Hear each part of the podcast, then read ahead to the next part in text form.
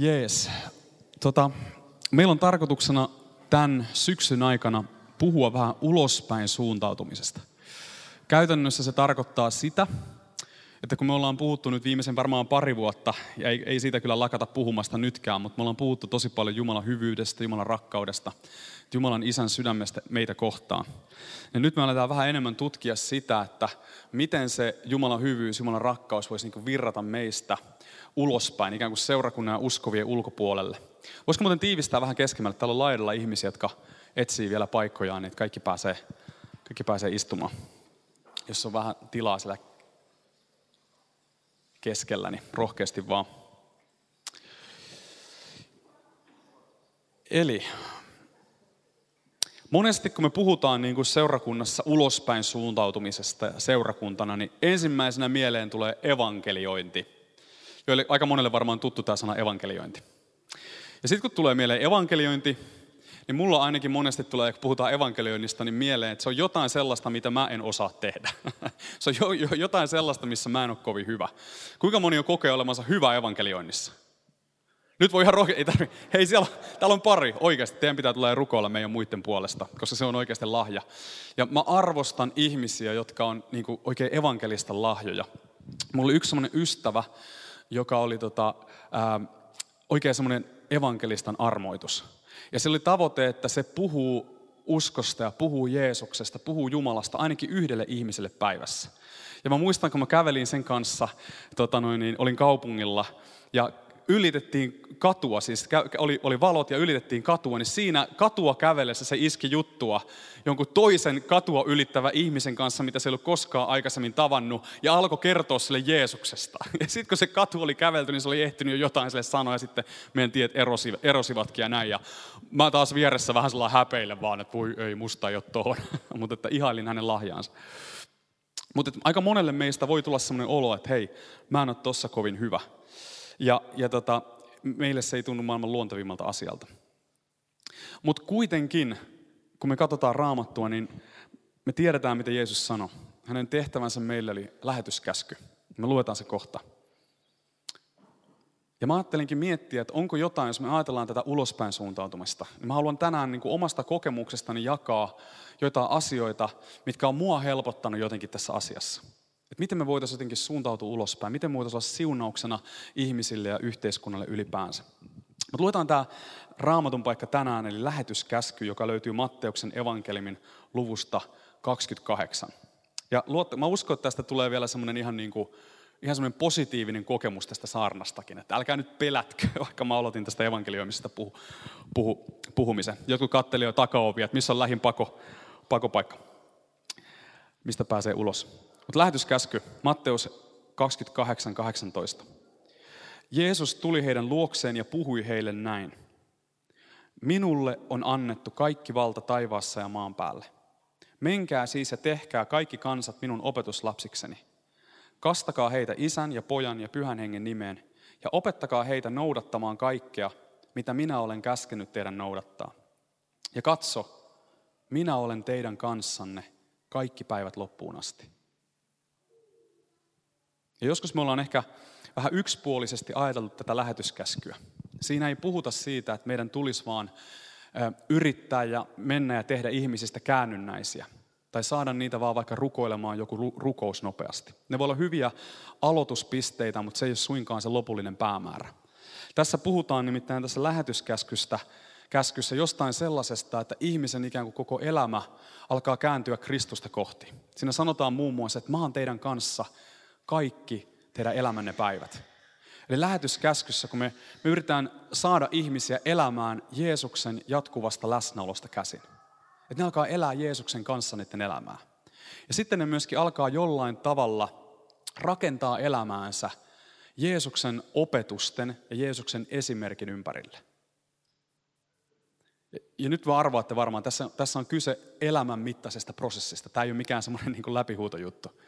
Meitä on kutsuttu ihan mielettömään kutsuun kutsua toisia ihmisiä seuraamaan Jeesusta ja rakentamaan, olemaan Kristuskeskeisiä ihmisiä. Ikään kuin meidän omasta niin kuin, kroonisesta käpertymisestä itsemme ympärille, niin kutsua ihmisiä kääntämään heidän elämäänsä Kristuksen ympärille. Se tulee Kristuskeskeisiä ihmisiä. Ja meillä taas välillä tosiaan tästä voinut olla semmoinen vähän yksipuolinen kuva. Ja mä annan yhden tämmöisen karikatyyrin teen tässä, mitä mä joskus olen valitettavasti nähnyt seurakunnassa. Ja meillä on tämmöinen ajatus, niin kuin, että me toteutetaan lähetyskäskyä, kun me evankelioidaan tällaisella sissitaktiikalla. Ja se sissitaktiikka on ikään kuin sitä, että me tullaan vaikkapa ensin meidän seurakuntaan. Meidän seurakunta on vähän niin kuin meidän bunkkeri jossa me ollaan ikään kuin, äh, niin kuin pahaa maailmaa paossa ja tullaan sinne aina niin kuin vähän nostamaan sotajoukkojen moraalia. Ja sitten me joku päivä otetaan joku ilta vaikka viikosta, me mennään sinne kadulle, kuule sinne vihollisjoukkojen keskelle.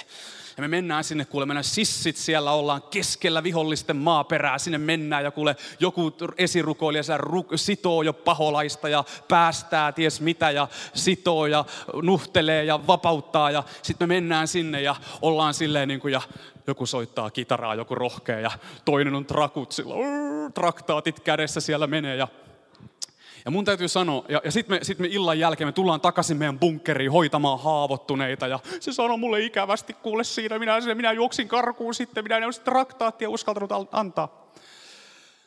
Ja sitten tullaan takaisin ja, ja kokoamaan voimavaroja ja tullaan sinne turvalliseen seurakuntabunkkeriin paha maailmaa piiloon. Ja mä haluan sanoa, että mulla ei ole mitään sitä vastaan, että ihmiset tekee katutyötä. Mä en nyt tässä vitsaile sitä. Mä itse, yksi me verkosta arvokkaimpia työmuotoja on Love People-työ, jotka on ollut siinä mukana, niin te olette mun sankareita. Mutta se, mitä just Love Peopleissa yritetään, me yritetään murtaa, on tämä vastakkainasettelu ikään kuin. Missä me ikään kuin nähdään ihmiset vähän niin kuin vihollisina. Ja mennään sinne sillä niin kuin paniikissa, ikään kuin vastakkainasettelusta käsin, niin kuin jotain muukalaiset on laskeutunut jonnekin jostain planeetalta, ja onkohan tämä planeetta vihamielinen vai ei. Ja no mulla olisi jotain huonoja esimerkkejä tästä, mutta ehkä mä, ehkä mä tota, säästän ne. Mutta varsinkin kun me mennään, jos meillä ollaan jossain mukana tämmöisessä jossain evankeliumistapahtumassa tai palvelutapahtumassa tai missä vaan, niin me voidaan niissä tilanteissa monesti olla tosi rohkeita ja vähän niin kuin tavallista rohkeammin ikään kuin kertoo ihmisille Jeesuksesta ja meidän uskosta. Mutta sitten on monesti meidän arki kuitenkin on niiden meidän pitkäaikaisten ihmissuhteiden ympärillä pyörii. Meidän naapureitten, meidän opiskelutovereitten, meidän työtovereitten. Ja jos sä siellä heittäydyt hirveän villiksi ja rohkeaksi, niin voi olla, että sulla ei kohta enää ole niitä ystäviä. Ja niissä pitkäaikaisissa ihmissuhteissa on mun mielestä just tämän homman niin kuin suola. Ja siellä on se ydin. Ja siellä se tärkeä juttu on luottamus. Ja sä et voi mennä sillä niin kuin, tiedätkö, sheriffi potkaisee salunan ovet sisään, mennä sille paikalle, pyssyt, pyssyt tanassa näissä tilanteissa. Vaan se tärkeintä on itse asiassa se, että me ollaan läsnä ja että me ollaan hyviä ystäviä. Ja jos me ajatellaan vaikka Jeesuksen esimerkkiä, miten Jeesus tätä teki. Että jos meidän pitäisi tehdä ihmisiä, ihmisistä Jeesuksen opetuslapsia, ja meidän pitäisi varmaan itsekin ottaa sit mallia Jeesukselta, niin, niin monesti meillä painottuu, kun me äkkiä luetaan evankeliumia, että miten se Jeesus toimi. Niin kaikki ne dramaattiset asiat, ne ihmeet ja tunnusteot, tyyliin sairaiden parantumiset ja veden muuttamiset viiniksi ja vetten päällä kävelyt ja kaikki nämä dramaattiset jutut painottuu. Mutta me unohdetaan, eh, ja dramaattiset jutut on hyviä, siis jos sä meet vaikka häihin, niin muuta ihmeessä se vesi siellä viiniksi, eikö vaan? Te, ja, tai tee muitakin ihmeitä, kävele vetten päällä, voi olla tosi hyvä show siellä häissä. Mutta älä kerro vanhemmistovelille, ainakin joissain seurakunnissa, ne ei ehkä ymmärrä sitä niin hyvistä. Että miksi se viiniksi muutti veden, eikö rypälemehu olisi kelvannut? Tämä oli sisäpiirivitsen diili, jotka on, okei, okay, no niin, unohtakaa vaan. Oi vitsi, mä kaivan itteni vaan suohon tässä. Um, Oi ei. Uh, mutta nyt mä oon tosi syvällä, miten mä pääsen täältä ylös. Uh, mutta me ajatellaan sitä dramaattisuutta Jeesuksen palvelutyössä. Me unohdetaan se, että se kesti vain reilun kolme vuotta. Ja itse asiassa noin 30 vuotta sanotaan, että sana tuli lihaksi ja hän asui meidän keskellämme. Ajatelkaa, Jumala itse katoamaton, näkymätön Jumala, joka asuu kirkkaudessa, jota kukaan ei voi nähdä. Ne tuli tänne nähtäväksi, tuli tänne tavalliseksi ihmiseksi, jotta me voidaan niin kuin nähdä ja ymmärtää, millainen hän oikeasti on. Ja se on niin radikaali juttu, siis näkymätön Jumala. Mä sanoin tämän viime sunnuntaina, mä sanon sen nytkin. Että ajattele, että Jeesuksessa Jumala tuli sellaiseksi, että jos sä olisit ollut siellä sen kanssa ja kohdannut hänet, niin sä olisit voinut ottaa vaikka selfie Jumalan kanssa.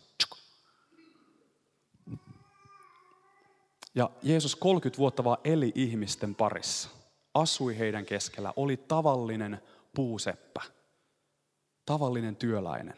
Ja vaan eli valtakunnan elämää todeksi, rakasti ihmisiä. Ainakaan meille ei ole kerrottu, että mitään ihmeitä mitään suuremmoista sinänsä olisi tapahtunut. Ja mä ajattelen, että, että meidänkin niin kuin on hyvä ottaa tästä mallia. Meidätkin on kutsuttu ikään kuin tulemaan ihmisiksi, ikään kuin inkarnoitumaan, puhutaan tämä lihaksi tuleminen, tulemaan ja olemaan ihmisiä toisille ihmisille. Ja välillä se on tosi vaikeaa, voi olla meille uskoville. me, me niin kuin pitäisi meidän sieltä omasta hassulastamme, mikä tämä seurakunta välillä voi olla, astua ikään kuin ihmisten keskelle ja olla normaaleja. Ja toivottavasti rakastavia ihmisiä, lähimmäisiä toisille. Ja mä uskon, että se on niin kuin paras tapa, paras strategia meillekin, elää ihmisten keskellä, olla ystäviä, rakentaa pitkäaikaisia ihmissuhteissa, jossa sitten rukoillaan siunata ja olla siunaukseksi niille meidän ystäville ja meidän läheisille. Ja sitten kun me puhutaan inkarnoitumisesta, niin haluan sanoa toisen avainsanan, mitä tulee Jeesukseen.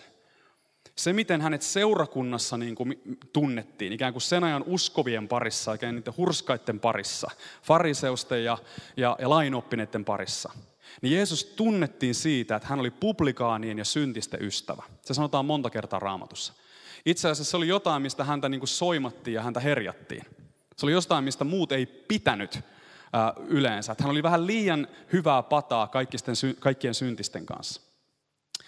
Ja se, se syy, mistä tämä maine hänelle tuli, oli se, että hän oikeasti meni ja oli ihmisten kanssa, oli niiden kotona ja söi ja aterioi heidän kanssaan. Ja tuo, sen ajan kulttuurissa se viittasi sellaisen syvään yhteyteen, syvään läheisyyteen, kun sä, rak, sä aterioitsit jonkun kanssa. Ja pidetään vielä mielessä, että siihen aikaan ne syntiset ei ollut vaan jotain prostituoituja tai jotain rikollisia tai jotain tämmöisiä maanpetturipublikaaneja.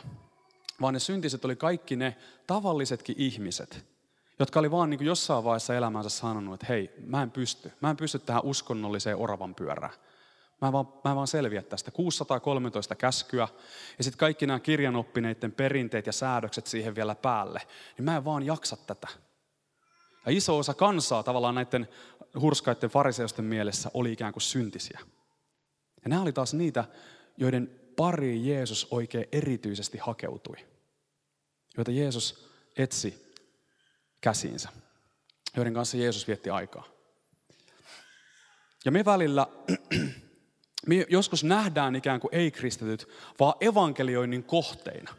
No meillä on jotain välineitä, Tiedätkö, mulle tulee parempi omatunto, kun mä oon evankelioinut tota. Mä saan sulan hattuun, ikään kuin siitä, jos mä saan ruko, jonkun rukoilemaan syntisen rukouksen. Ja nämä on tosi hyviä juttuja. Mä haluan sanoa, että nämä on hyviä juttuja. Mutta ei pidetä ihmisiä välineinä, eikö vaan? Ei pidetä niitä vaan objekteina. Ei ajatella, että okei, noin on tuolla ulkopuolella ja nyt mun pitää yrittää niitä niin kuin käännyttää. Vaan yritetään oppia tuntemaan ne ihmisinä. Ja yritetään niin kuin kohdata niitä ihmisenä. Mä uskon, että se olisi niin kuin Kristuksen kaltainen toiminta, toimintamalli. Ja mulla on niin, niin tota, ja mulla on semmoinen kokemus ainakin, että ihmiset on niin kuin, tässä meidän suomalaisessa kulttuurissa vähän niin kuin väsynyt sellaiseen niin kuin kiiluvasilmäiseen meininkiin, jos tiedätte mitä mä tarkoitan. Väsynyt siihen, että niitä nähdään vaan niin kuin kohteina. Väsyneitä, väsyneitä siihen, että niitä yritetään vaan käännyttää. Niillä ei ole niin kuin muuta arvoa tavallaan.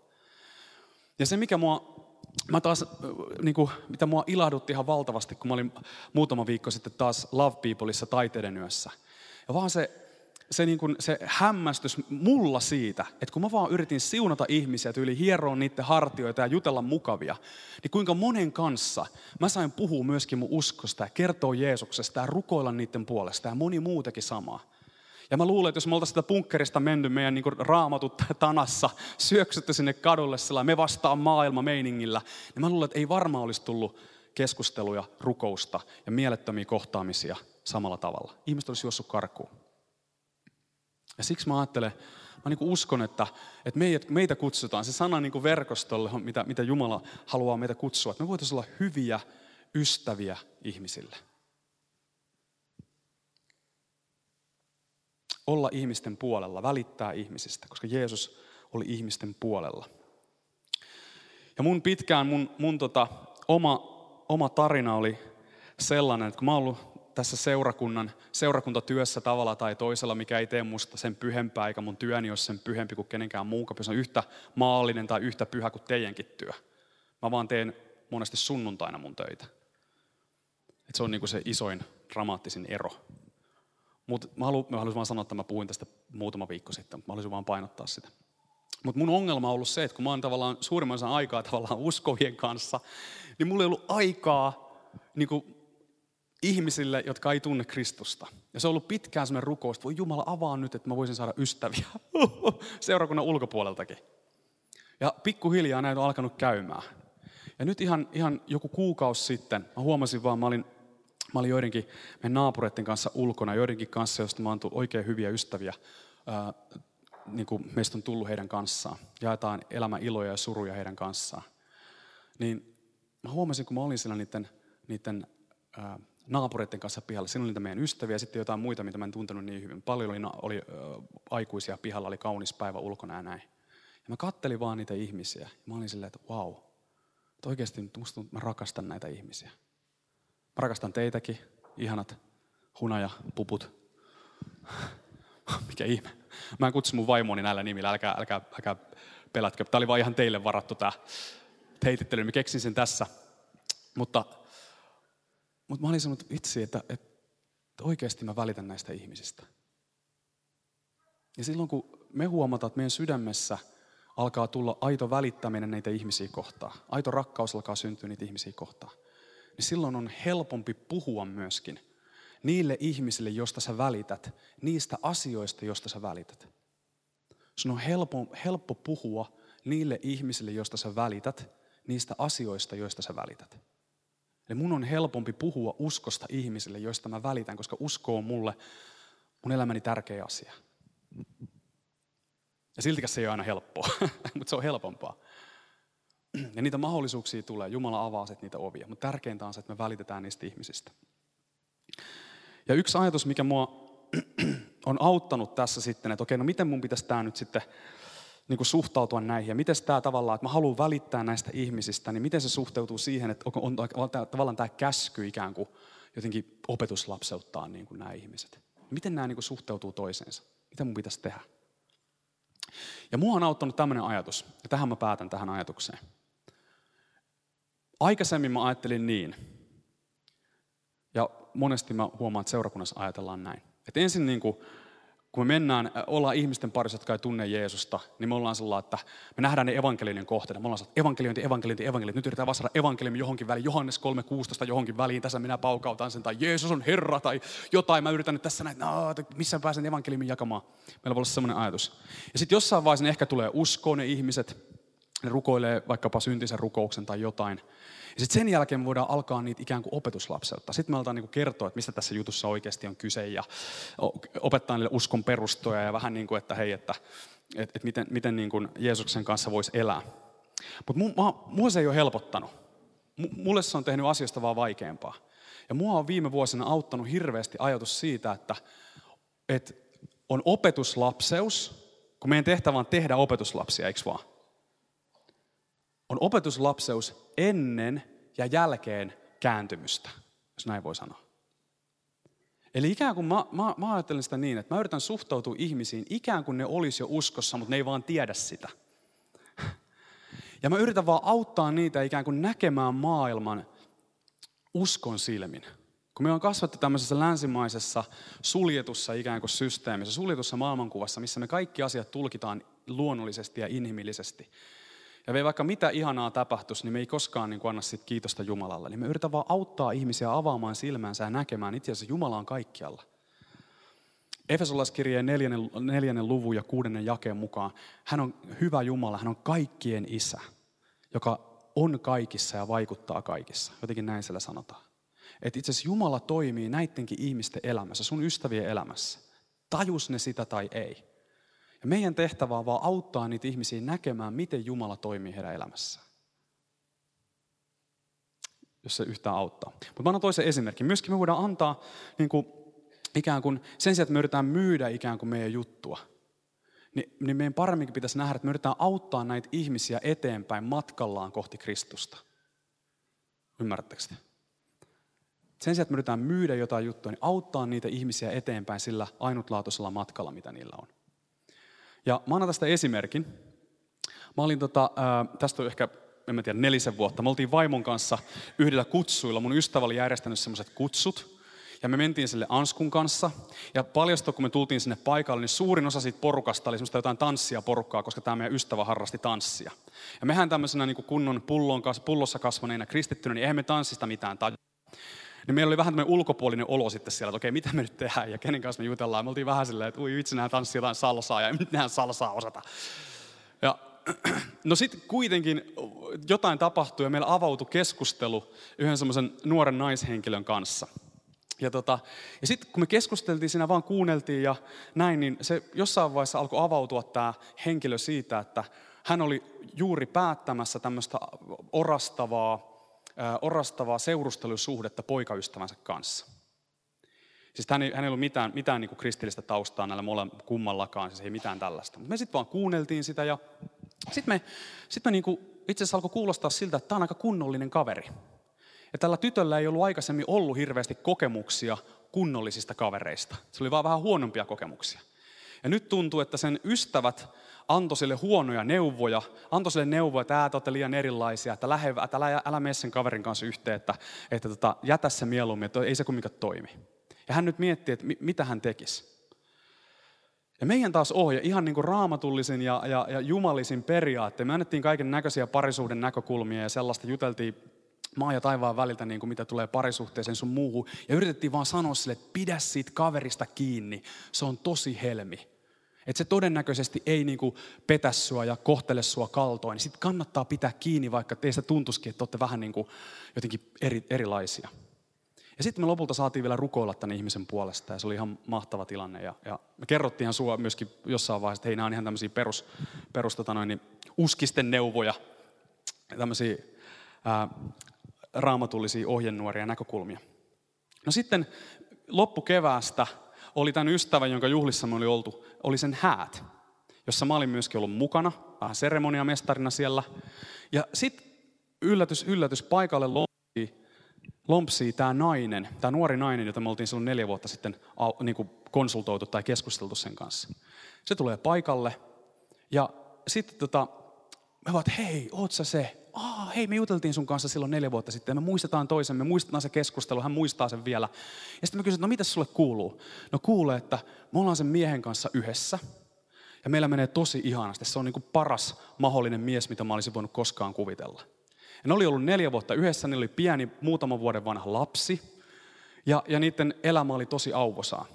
No sitten me ruvettiin puhumaan sitä avioliitosta, että hei, oletteko mennyt naimisiin, mitä te ajattelette tästä sitoutumisesta, koska kristittynä me ajatellaan, että hei, että se paras juttu, Jumalan paras on, että me sitoudutaan toisiimme avioliitossa. Ja mä vähän sitten siitä puhuin, ja sitten ei kuule, pitäisi sille toiselle kaverille vähän niin kuin, että se ongelma on siellä päässä, ja että, että muuten meillä menee tosi hyvin. Minäkin olen ajatellut, että pitäisi varmaan naimisiin mennä, ja tällainen näin.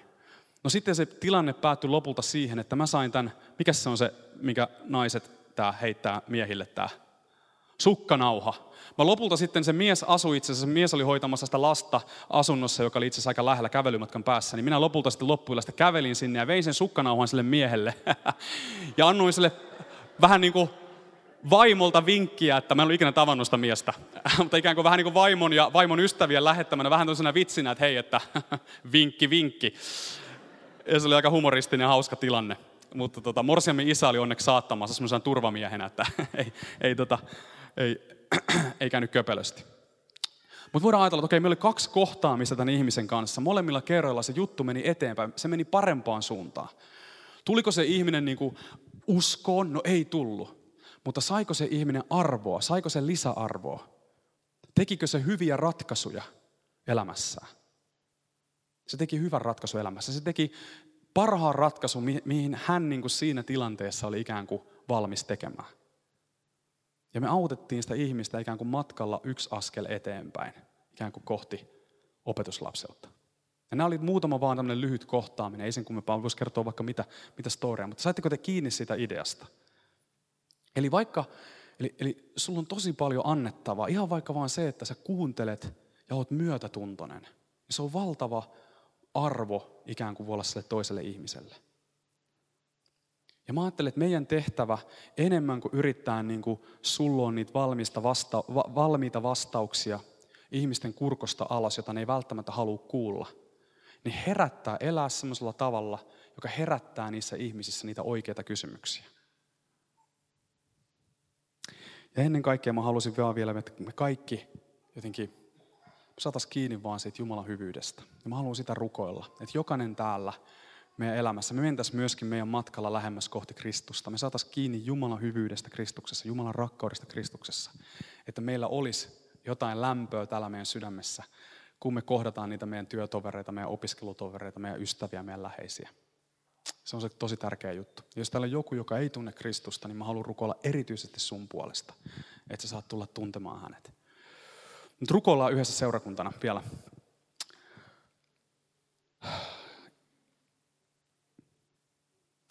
Isä, kiitä Jeesus, että sä olit syntistä ystävä. Kiitä Jeesus, että sä, sun, se mitä sä rakastit tehdä oli viettää aikaa ihmisten kanssa.